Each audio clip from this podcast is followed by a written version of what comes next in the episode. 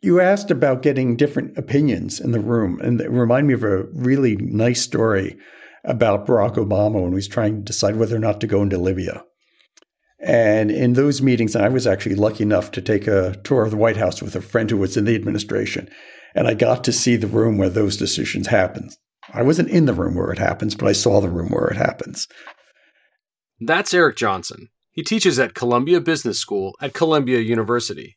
He's also the head of, and seriously, this is real, the Center for Decision Sciences. Beyond that, he's the author of The Elements of Choice Why the Way We Decide Matters.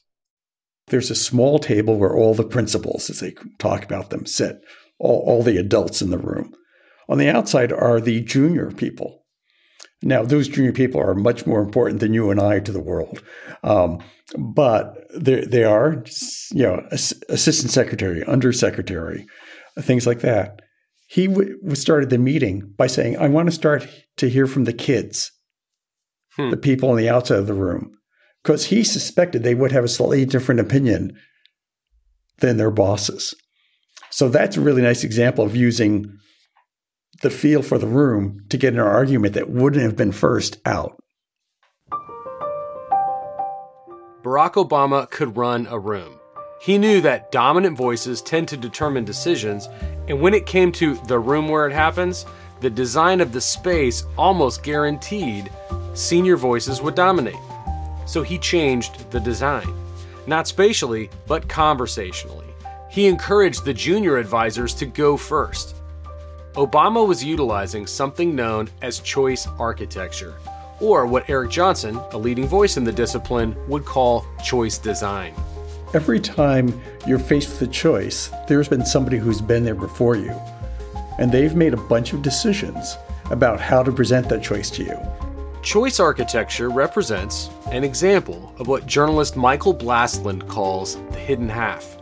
There's what we know about a situation and what we don't know. And very often, what we don't know has tremendous power over the outcome. In the case of the decisions we make, there are countless ways the choice has already been stacked, and not always to our benefit.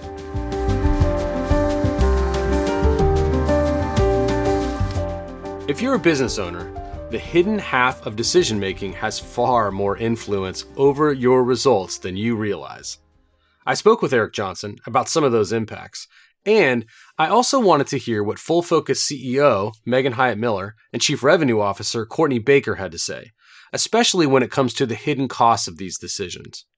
When you, as the business owner, are always solving problems, you might feel like you're doing your job, but what if you're actually undermining your business's long term potential for growth? Megan and Courtney bring up three primary costs that you just might be missing development, depletion, and distraction. If you're not aware of how these costs are impacting your results, you're going to want to listen up. I'm Joel Miller, and this is the Business Accelerator Podcast, where we have one goal. We want to help you scale yourself so you can scale your business.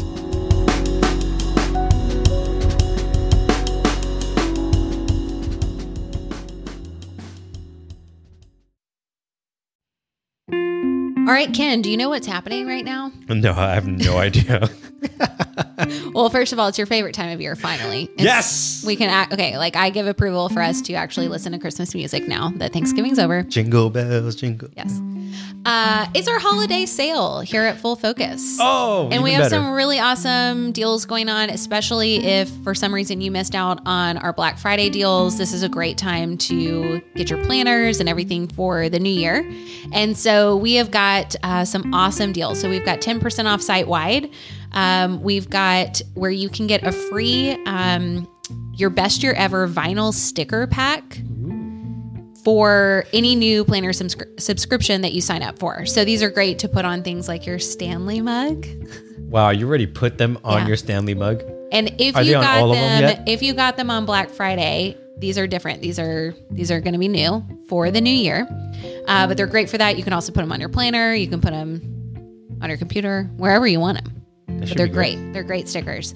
We're also doing 25% off courses. Let's go. So, specifically, we've been talking a lot about our goal setting course, um, and this is going to be $75 off, and you get a free ticket to your Best Year Ever Live with your purchase. So, you definitely don't. It's like a crazy, crazy, crazy deal. So, you don't want to miss out on that. And your favorite thing, which is our certification program, we're doing $800 off of it. And this is a fantastic time of year to get in.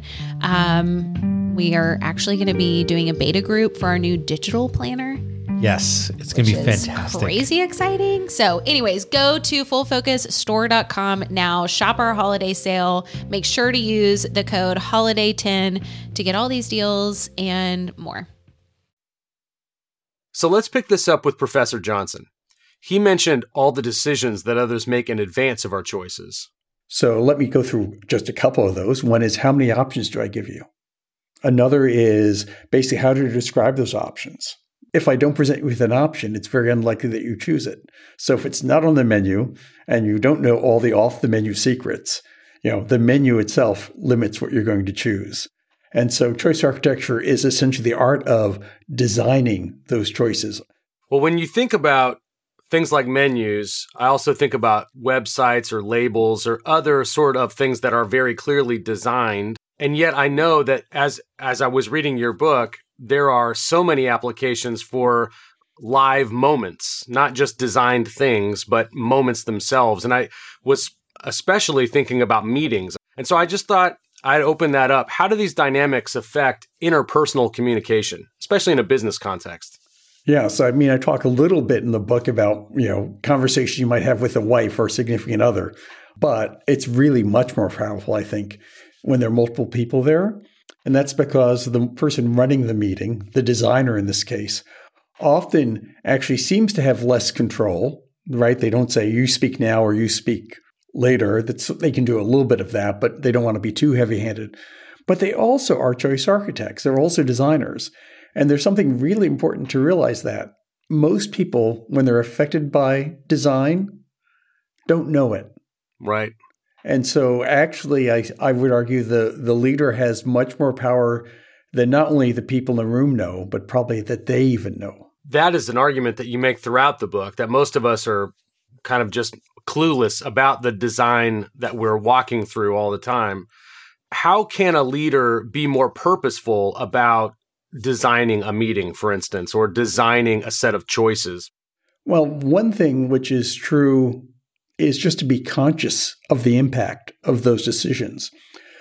We're usually people are making choices, we're in meeting attendees, so we're not thinking about how the person leading the meeting is influencing us. We're busy trying to make the decision. And as a result, we don't learn and leaders don't learn about what that impact can be. It's a, it's actually sort of a very subtle ability that you have to observe from the outside, and very hard to do.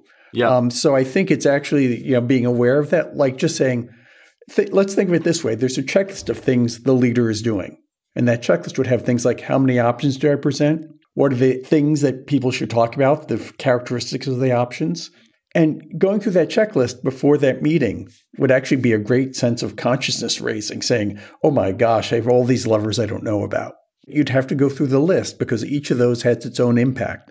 Let me mm-hmm. give you a really simple example. We'll come back to in a little bit, which is just a default. What is the thing that is going to happen if there's no decision? Yeah. You know, on the web, we see these all the time with buttons that are pre checked. Right. But yeah. in meetings, there's normally a status quo. There's something, if we don't make a choice, we're going to pick the same thing.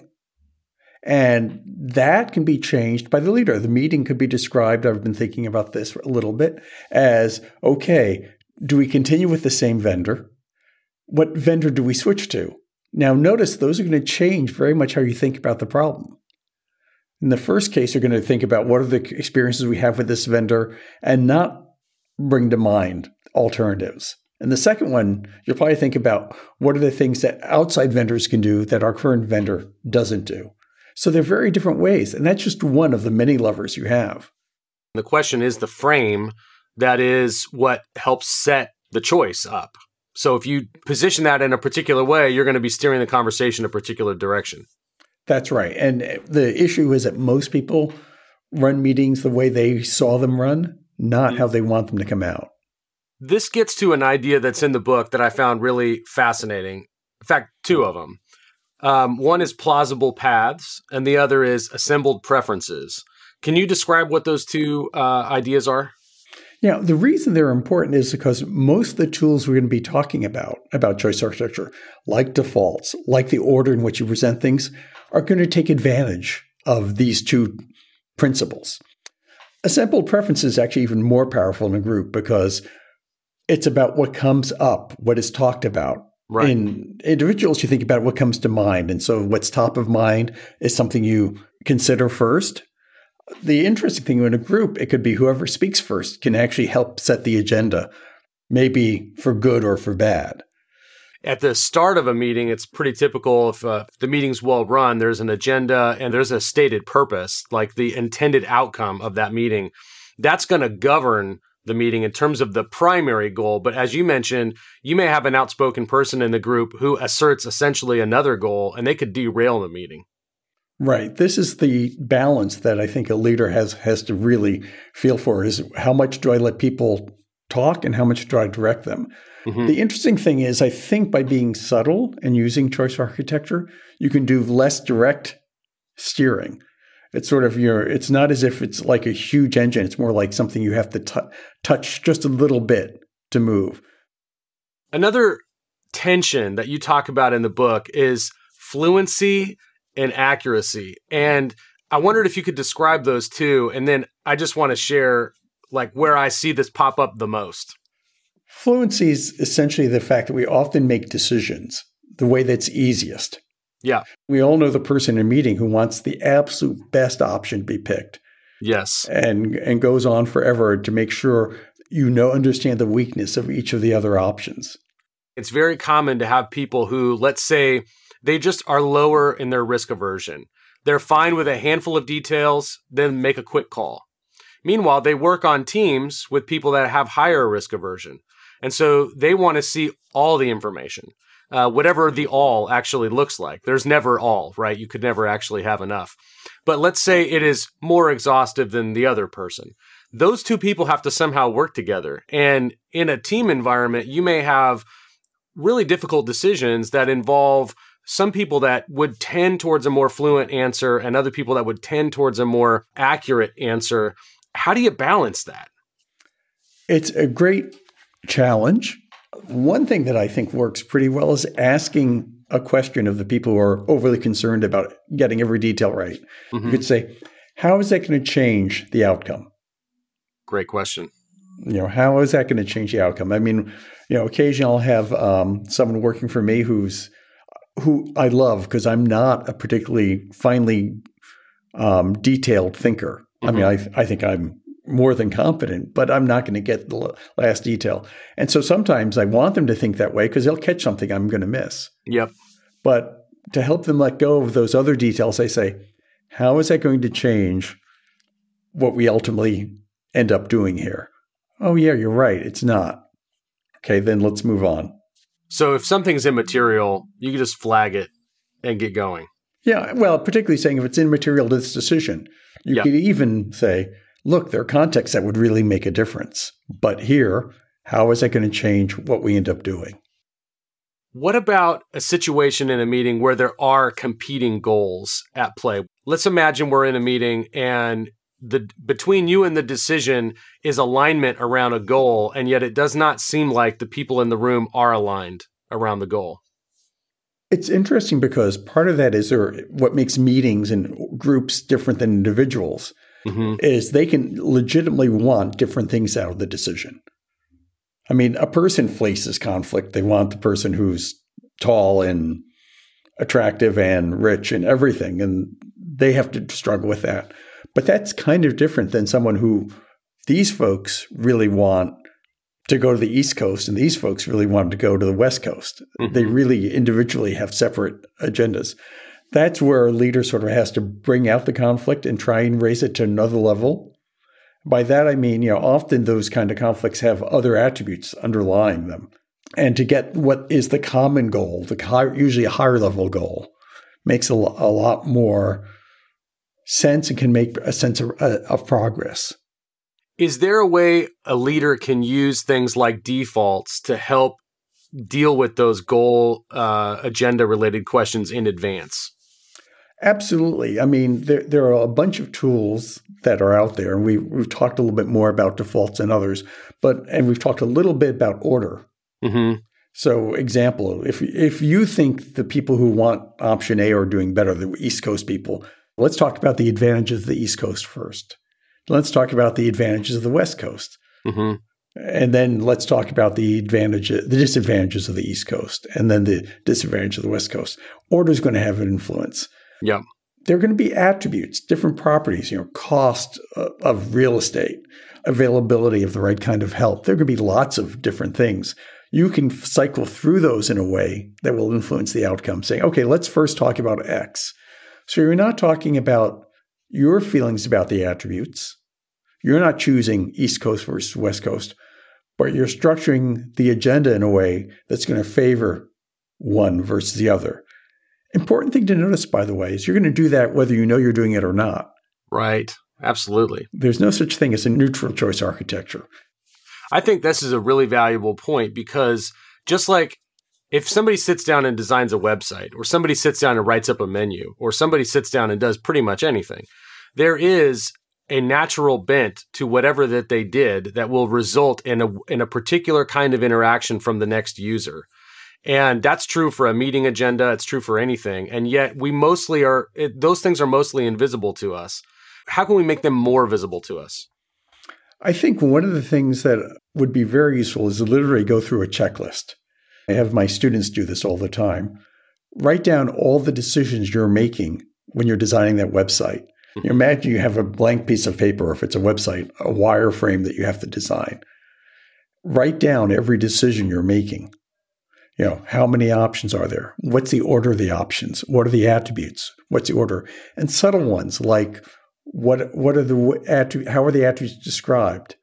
To go to your earlier example of someone who's obsessively worried about every detail, maybe we shouldn't be talking about very fine categories, but maybe an ABC scale is enough, or maybe even a traffic light scale, a red, yellow, or green. That will help people let go of the small differences and embrace the, the stronger option. I think that's a, a good example. So going through a list of all these things um, probably makes you a little bit more aware. Just ask yourself, what is the decision I'm making? We make them so implicitly, they're so automatic that you really do have to, before the meeting, stop and write them down ahead of time it's almost like you know we breathe all day long we don't think about that. But if you wanted to pr- take up the practice of meditation you better get really good at being aware of your breathing. That's kind of the same thing you're talking about here. That's right and i i have to get much better at running meetings so i'm going to start meditating. Okay one final question here. Uh, you note that choice architecture designing these choices can actually be manipulative and I thought that was an interesting point to to be made. You made it multiple points in the book, and you come back to it at the end. And as you come back to it at the end, you kind of restate the golden rule, and you, and you mentioned designing unto others as you would have them design unto you. And I, so I ask you, build on that a little bit, develop that thought. How should we, as responsible, wise, hopefully moral people, be thinking about this in terms of uh, business interactions? The first thing, again, to, is to realize there's no such thing as a neutral choice architecture. You have to take a stand. So I was once asked by a foundation I, I got a fellowship from, how do you apply this in your own life every day? And I realized I was kind of being what seemed pretty manipulative because I learned whenever I'm setting out an appointment by email, I always put a default time. So, you know, I I, th- I think Thursday at 10:30 sounds like a great time. And then I add, of course, of course I'm flexible. But it's amazing how many people start saying not only 10:30 is a good time for me, so that not only gets the time to be the one that's good for me, but saves them a lot of time because they're not going through the calendar or three rounds. We've all had those email chains where it takes six emails to get a, a silly half hour meeting together. So I think realizing that I'm not only doing something that's in my best interest, but in everyone's best interest is sort of one way of doing that. Having a default for most things that incorporates other people's needs is probably, you know, a good way of doing that. It's almost a a generous action to the world, to your to your coworkers, to go ahead and make these quick decisions that enable them to not have to make the decisions. How do we as leaders then respond as people are presenting us with those kinds of decisions? You know, they have thought it through. They are trying to save us time. Uh, do we take advantage of that, or what's the right way to think about that? It's an interesting question. And one of the things that it makes me think about is how often do I take somebody who I trust, who I'm training to be a better decision maker, and ask them the question, what do you think I should do? You know, that's a way of encouraging them to have their input. And why do you think that? You know, actually asking not just for the facts, but also for their recommendations, because they've thought about this more carefully than I have.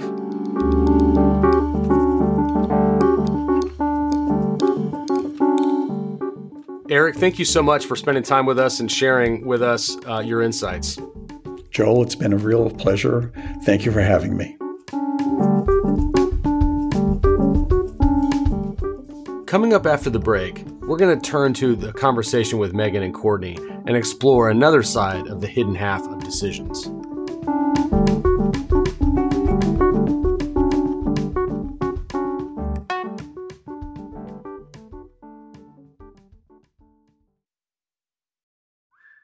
Marissa, I cannot tell you how excited I am for your best year ever live coming up January 5th. Yes, I'm so excited too. I can't wait. Yes, this is the event that you would want to come attend if you're just like, man, I want to look at how well did I do in the past, but I also want to set myself up for success to have, like we call it in the title, your best year ever. This is the event you want to be at. We have thousands of people coming to this event Yes. already, and you and I will be emceeing this event. Yes. So there's going to be a lot of fun, a lot of excitement to come join us to make it a great year for you.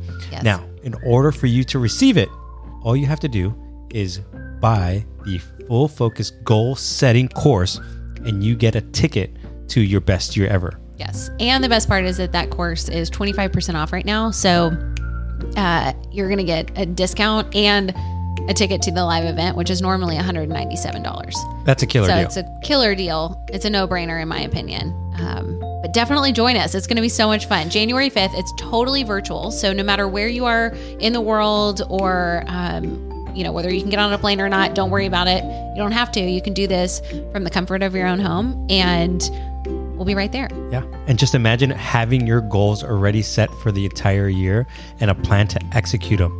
Yeah. That's worth all the money that you can. And the best part, it's a free event for you Yeah. if you buy the full focus goal setting course. Yes. All right. Well, we would love to see you there. So make sure to go to fullfocusstore.com and take advantage of this deal. We'd love to see you at your best year ever live.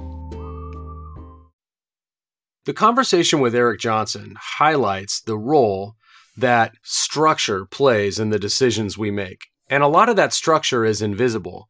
It happens in the conversations that we have with our teams and the conversations that our teams are having amongst themselves. If you're looking to get great decisions from your team, you need to be aware of these dynamics. If you're not, they'll undermine your results. And that brings the conversation between Megan and Courtney directly to the fore. They're talking about the hidden costs of solving all the problems. If you're a business owner, you may feel like that's your job. And to a degree it is, but you're really better served by helping your team make those calls. And here's the thing everything we just heard from Professor Johnson about choice architecture comes into play as our teams are solving problems. Only, however, if we actually give them the problems to solve. And that's what Megan and Courtney are talking about now. This is a conversation grounded in some real experience and has some boots on the ground application for really any business owner. Okay, so I have to start by telling a story on myself. So, you know, as business owners, as CEOs, as executives, we think that our job is to make decisions, right? And solve problems. I mean, we get, you know, we get a lot of kudos for that. We're probably pretty good at it. Well, I feel like I'm really good at it. And I'm so good at it that sometimes I get myself in trouble. And uh, this happened recently when I heard about a meeting that our directors had in which they were expressing some frustration about a couple of things. And I, you know, I don't like my team members to be frustrated. So I was trying to think about how to solve this problem and, you know, this and that. And I was thinking, you know, might need to get HR involved on a couple things to help out. And so I was talking to my coach, Les McKeown, about this. And he did what he often does and what a good coach will do. And that is, uh, you think you go in with one problem. You know, this is like going into the doctor and thinking you have some minor problem. And then you realize you actually have a bigger problem. And he said to me um, in his amazing Irish accent, he said, Megan, founders make decisions, but CEOs build teams that make decisions. And, you know, I was asking him, okay, should I have this follow up meeting? How should I solve this problem? And he basically said, you need to stop solving these problems because these problems are keeping you from your most important work. And so we were talking about that. Um, and he said, what you need to do is anytime a problem comes across your desk, you need to do your very best to get it off your desk as quickly as possible. And that was a big idea for me, you know, because I think I have a lot of confidence in my ability to solve problems and apparently um, to a detriment. And I think that I'm getting in the way sometimes of my team. And so, anyway, I started just thinking about this and just kind of the hidden cost of solving problems. Because we always think about the benefit of solving problems. I mean, nobody likes problems. We want to get rid of them, right? But actually, there is a hidden cost to solving the problems. And in fact, I think there are three in particular that we need to talk about. I think this is really interesting. And I, I know that when Les was talking to you about this, he was speaking to you specifically as a CEO, but as you're telling that story, I'm thinking about me and my role as yeah. the chief revenue officer of how easy it is to do that, to just make decisions because you've got a career of doing it. Yeah. And most likely you are where you are because you've made some good ones along the way, probably some bad ones too.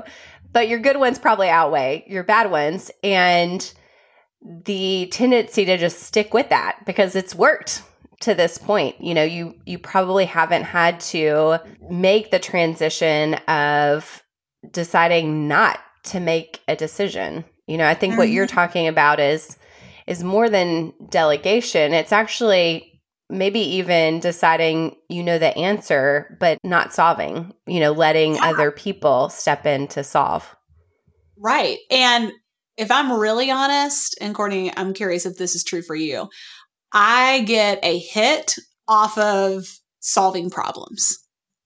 You know, like I might complain about, oh, I got so many problems to solve. And that's easier than the work that I need to be doing sometimes.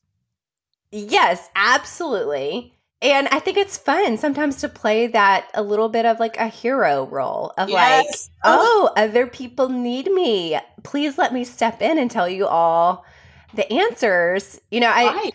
yeah, it's fun. It's like a little game that we get to play in business. Uh that we didn't even realize we were playing, but it is very fun. it's very fun right up until you realize that there are costs and I, you know i don't think anybody really talks about this that on the one hand, there's cost to not solving problems, and there's also a cost to solving problems. And really, what we're talking about in, talking about in this case is who should solve the problems, not whether or not they should be mm-hmm. solved. The problem is, you know, like you said, part of why we have succeeded in our careers is because we take a lot of ownership, you know, like we see a need, we just go in and solve it, you know. And right. I think that can be really helpful in the early stages of our business and it can be really problematic later on because frankly, there are just too many problems to solve. I mean, that's sort of the nature of business is you're all you're you're solving problems for your customers, you're solving internal problems, you're dealing with problems external externally. Like it's just a lot of problems and you cannot do it on your own. Like this is not a job for a hero. You know, this is a job mm-hmm. for a team. So let's dive into what these three hidden costs are and just kind of have a sober moment about what it's costing us to solve problems that, you know, we shouldn't be involved with in the first place.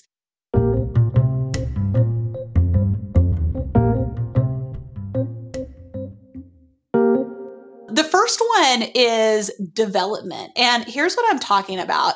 When we're solving problems um, exclusively, we are keeping people on our team from developing the muscle of solving their own problems. You know, this is what Les, my coach, helped me to see is like, yeah, you think you're being helpful, but you're actually hurting. You know, you're actually keeping the people on your team from developing their skills, from developing their confidence, um, and you're not really preparing them to lead the company that you're building for the future. And and that's a problem. So, tell me what your uh, your thoughts are on that. Yeah, I think this is a really important one. And I, you know, this might have been Les. It might have been you, Megan. Someone said this to me recently, but to push the decision down to the lowest level of the organization. Yeah. And lately, I've just been saying that to myself over and over again, and even to my directors to encourage them. They, you know, you don't need to play the hero either. Like push that decision yeah. down to the lowest level that the decision could be made at and it'd be yep. appropriate. Yeah. And I think that does that mindset allows everyone the ability to step up and step into a position yep. where they get to build trust with themselves in making decisions. They get to display it to their supervisor, um, you know, all the way up, you know, for me mm-hmm. to you, you know, th- it gives all of us an opportunity to develop that skill and not only to build confidence, but to build trust, I think, with each other, which yep. is what's needed for a really fantastic team. Well, absolutely. And I think it was Les. Um, thank you for trying to give me credit, but I'm going to give it back to him because it was his idea. He's, he said, um, push the problem down to where it belongs. You know, so even if in doing that, it exposes other problems like a skill deficit or a lack of confidence or something like that, at least now you can solve the real problem. You know, when we race in, and gosh, Courtney, I've done this so many times, I just couldn't even count. Um, you know, but when we race in to solve problems, we mask the real root problems. And so mm-hmm. uh, it just kind of perpetuates whatever keeps causing these problems. And, you know, someday when we find ourselves in that position of, oh, I'm just, I'm tired of firefighting. I feel like I'm always firefighting. You know, that's one of the things we hear often from new clients who join our coaching program. Um, oftentimes that comes after a long season, I think, of solving problems that we really really shouldn't be involved with because we just haven't built that capability on our team. I have a question for you on this. Okay, tell me. Because I think that historically, you and I have worked together for over four years. Yep. Pretty closely. I would say, in general, I think this is something that you're really strong at. Oh, well, thank you. But I wonder if it's like, do you get to these places when an organization is developing that it just has to get realigned again? Like, is there moments where it's like you're tempted as a CEO to fall back into that? Yeah. Um, yeah.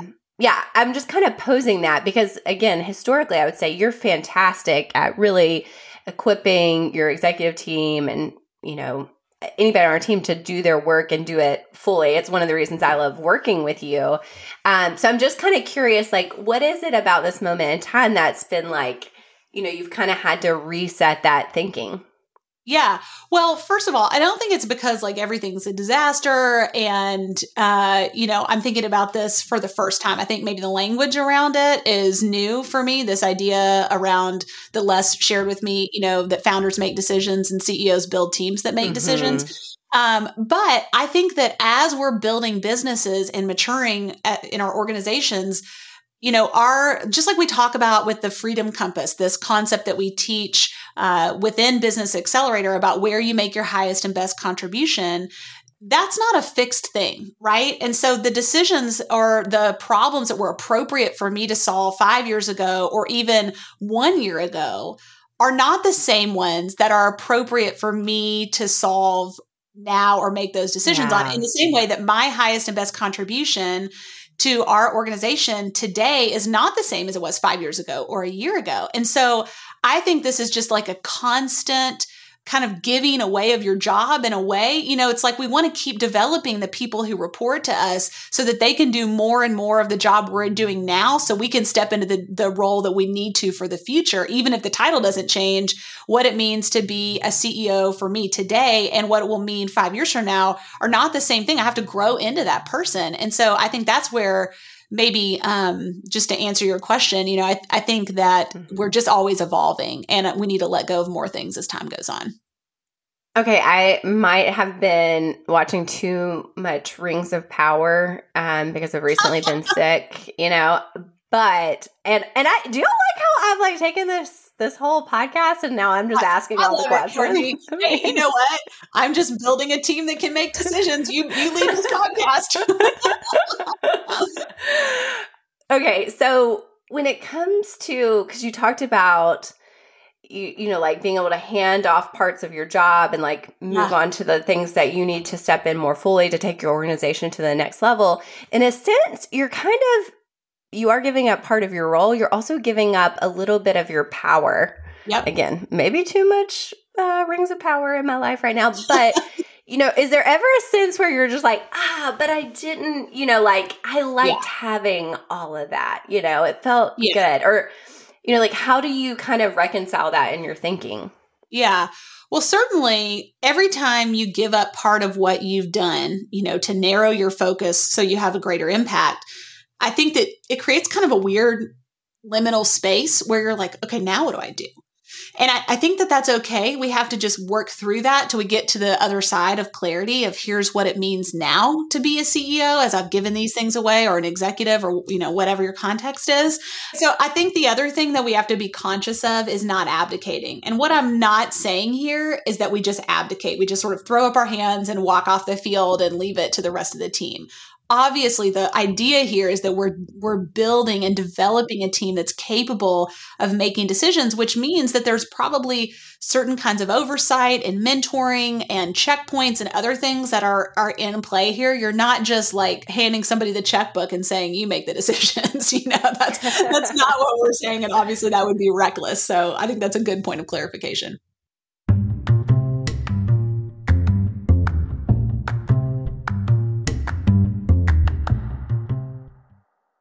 Okay, well, let's go on to the second hidden cost of solving problems, which is your own depletion. Okay, so we have cost number one is development of your team, cost number two is your own depletion. And here's the reality, and gosh, we hear this all the time from new clients coming into the program. They are worn out from making decisions and solving problems. They use this language of firefighting a lot because they just feel like they're running around from one thing to the next and it can really drain you. And, you know, I had the opportunity this morning to meet with some of our brand new clients. And one of the things that occurred to me that happens when you have, you've had a season where you've just been in firefighting mode is that we end up, um, not having the energy or kind of the emotional disposition to dream about the future anymore, which is probably what we're the best at. It's probably where we're making our highest and best contribution when we're thinking about the future, planning for the future, envisioning it. Um, but I think when we get depleted by making decisions and solving problems that are not necessarily the highest and best use of our time, the cost can be fatigue that really shows up in our contribution to the business. Have you had that experience, Courtney? I mean, never. Never.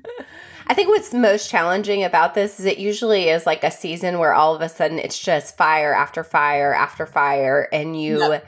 just feel like, I don't know how to get back to any mm-hmm. kind mm-hmm. of normalcy. And then I, I know you mentioned this a minute ago about solving problems that you get a little bit of hit. I think you also get that when you're like firefighting, that yes. adrenaline yep. is like off the charts and it there is a sense of fun in that yep. um and a sense of fulfillment that you can get from that and kind of get stuck in it to the sense like you might start creating some fires yourself just go put them out ultimately you know you leave that just totally burnout totally mm-hmm. depleted mm-hmm.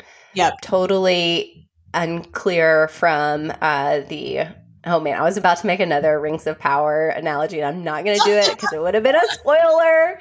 But you know, just can't see through all the uh, smoke fumes to know where you're actually going uh, in your business.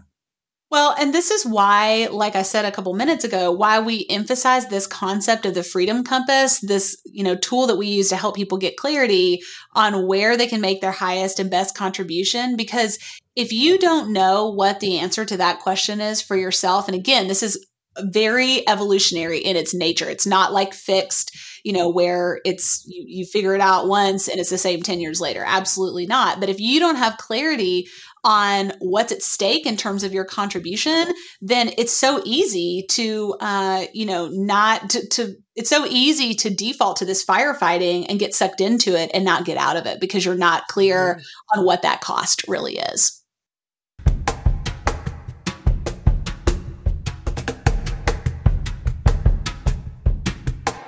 Okay, that leads us to cost number three, the final one here of solving problems, which is distraction. Okay, back to the freedom compass again. I mean, when we're solving problems that really somebody else could or should be solving, we are being pulled away from the things that only we can do. And the cost to our business is really our future potential. I mean, we need to be very clear about that, that when we get distracted as business owners, CEOs, executives, we are really writing a big check unconsciously that the future has to pay for. And I, I think that that uh, is sobering. And I think it should, um, help us to get clear on what the things are. You know, we, we talk about in the Freedom Compass, our desire zone is the intersection of our passion and our proficiency. But there's also a distraction zone, which are things that we're pretty passionate about, but uh, we're not necessarily that great at. So that would be like for me, organizing the office or giving direction on how I want, you know, things to be in the office when really somebody else could do that. Or on the flip side, the dis- uh, the disinterest zone, which are things that we're good at, but we don't have any passion for. And there are so many things in both of those categories that can cause us ultimately to be distracted from bringing about the vision that we have for our company. And whew, it's costly, isn't it?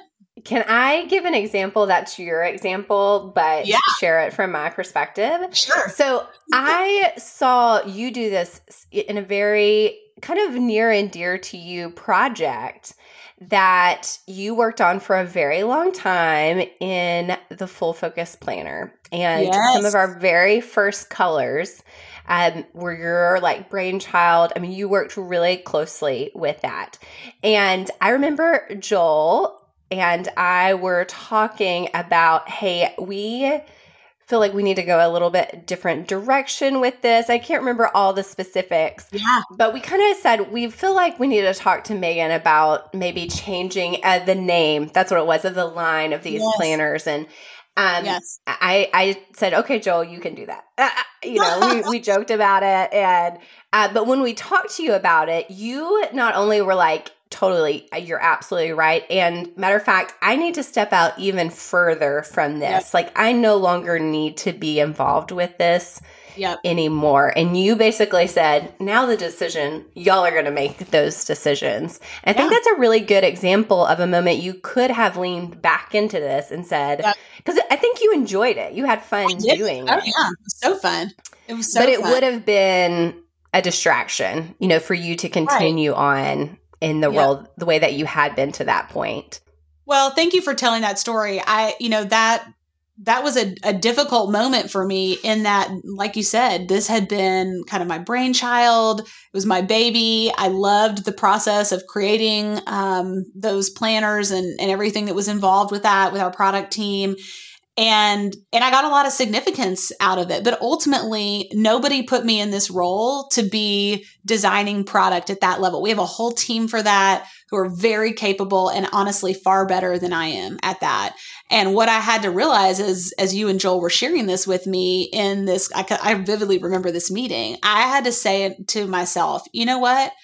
There is going to be more where that came from in terms of things you love and feeling mm-hmm. that sense of significance and creativity you know there there's plenty of that in the future and you need to let this go so you can make space for for what's coming. And if you don't you're going to hold the whole company back. Um, not to mention really frustrate your uh, head of marketing and head of product at that point which is you've since gone on to to manage all of revenue um, in that capacity. But anyway uh, it, you know it was a moment of decision for me and i'm grateful that you know i had the clarity in that moment to realize i needed to let it go you know, the other area that I think is interesting with this, and we've talked a lot about this as an executive team, when it comes to distraction and like getting sucked into solving problems you probably shouldn't, is now that we've kind of shifted to this more Slack esque type of communication.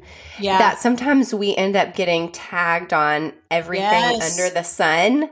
Yep. And it's basically like, well, I don't really need to be making that decision, but like it's right here. It's easy for me to just do it. Yep. So much so that it's it's easy to like slip into that and realize like why am I answering these questions that someone yep. else should be doing to the point that we've talked about just saying like, "Hey, so and so is going to make this decision," or yep. yep. Rather than just being silent or abdicate, like you said earlier, of trying to like actually pass it down to the appropriate person. Yeah. Um, I think that's kind of a new, more modern technology issue that we've that yeah. can kind of suck you into this distraction. Totally, because it really democratizes decision making and visibility of information. You know, you kind of have private channels or public channels. And so uh, you know, from from our way of thinking, the more that can be open and public, the better. There are there are benefits of that, but the downside is that you know, you and I and everybody else listening to the show, if you ask us, we probably have an opinion on it, right? You know, if, if it's visible, I know, I don't know who you're talking about.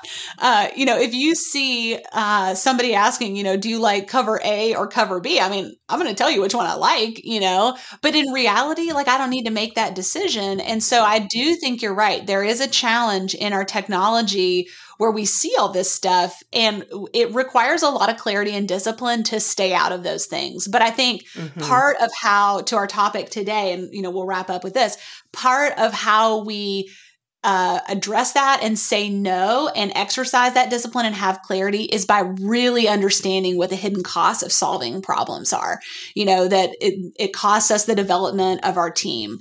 It costs us our own depletion, which really impacts negatively the future. And it costs us distraction, uh, which again costs us the future. And so I think getting clear on what is our highest and best contribution, and then how do we, as my coach Les McKeown says, how do we push these problems down where they really belong, and then solve the problem at that level, then masking it with our own firefighting or you know putting our superhero cape on. So, mm-hmm. uh, you know, Courtney and I are not talking to you guys about this because uh, we are super experts. This is like uh, you know vulnerably just sharing something that I'm learning in my own coaching relationship. But gosh, this is part of why we are so passionate about coaching because, you know, so often we see our problems through our own lens, but somebody else from the outside who's an expert can see things in a, in a much broader way and really challenge us to grow and uh, reach our potential in ways that, you know, we just couldn't on our own.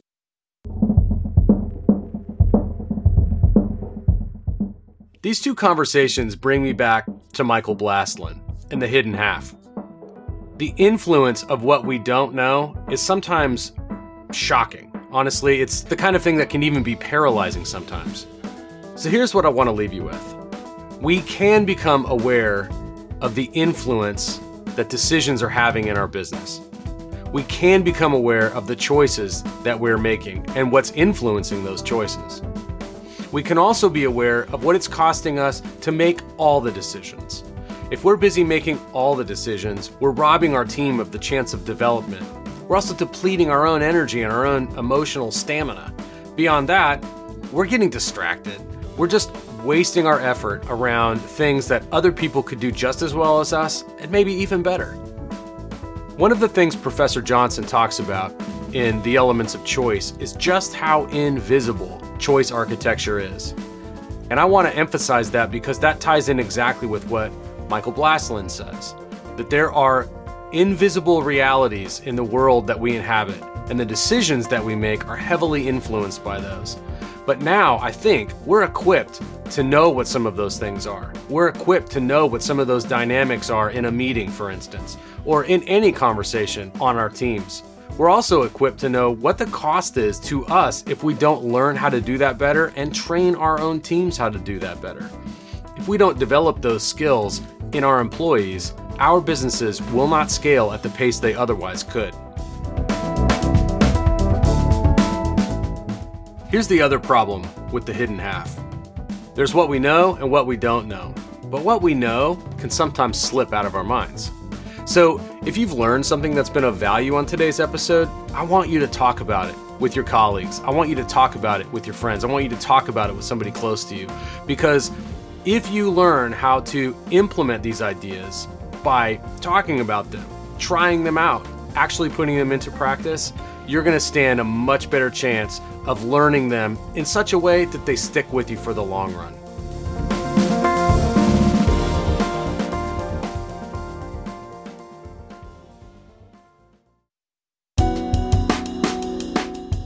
And that's it for another episode of the Business Accelerator podcast. Thanks for listening. If you're a business owner interested in learning more about our Business Accelerator coaching program, go to businessaccelerator.com. We help successful but overwhelmed small business owners like you scale yourself and your business so you can win at work and succeed at life. It's what we call the double win. We'll be back next week with another conversation to accelerate your business.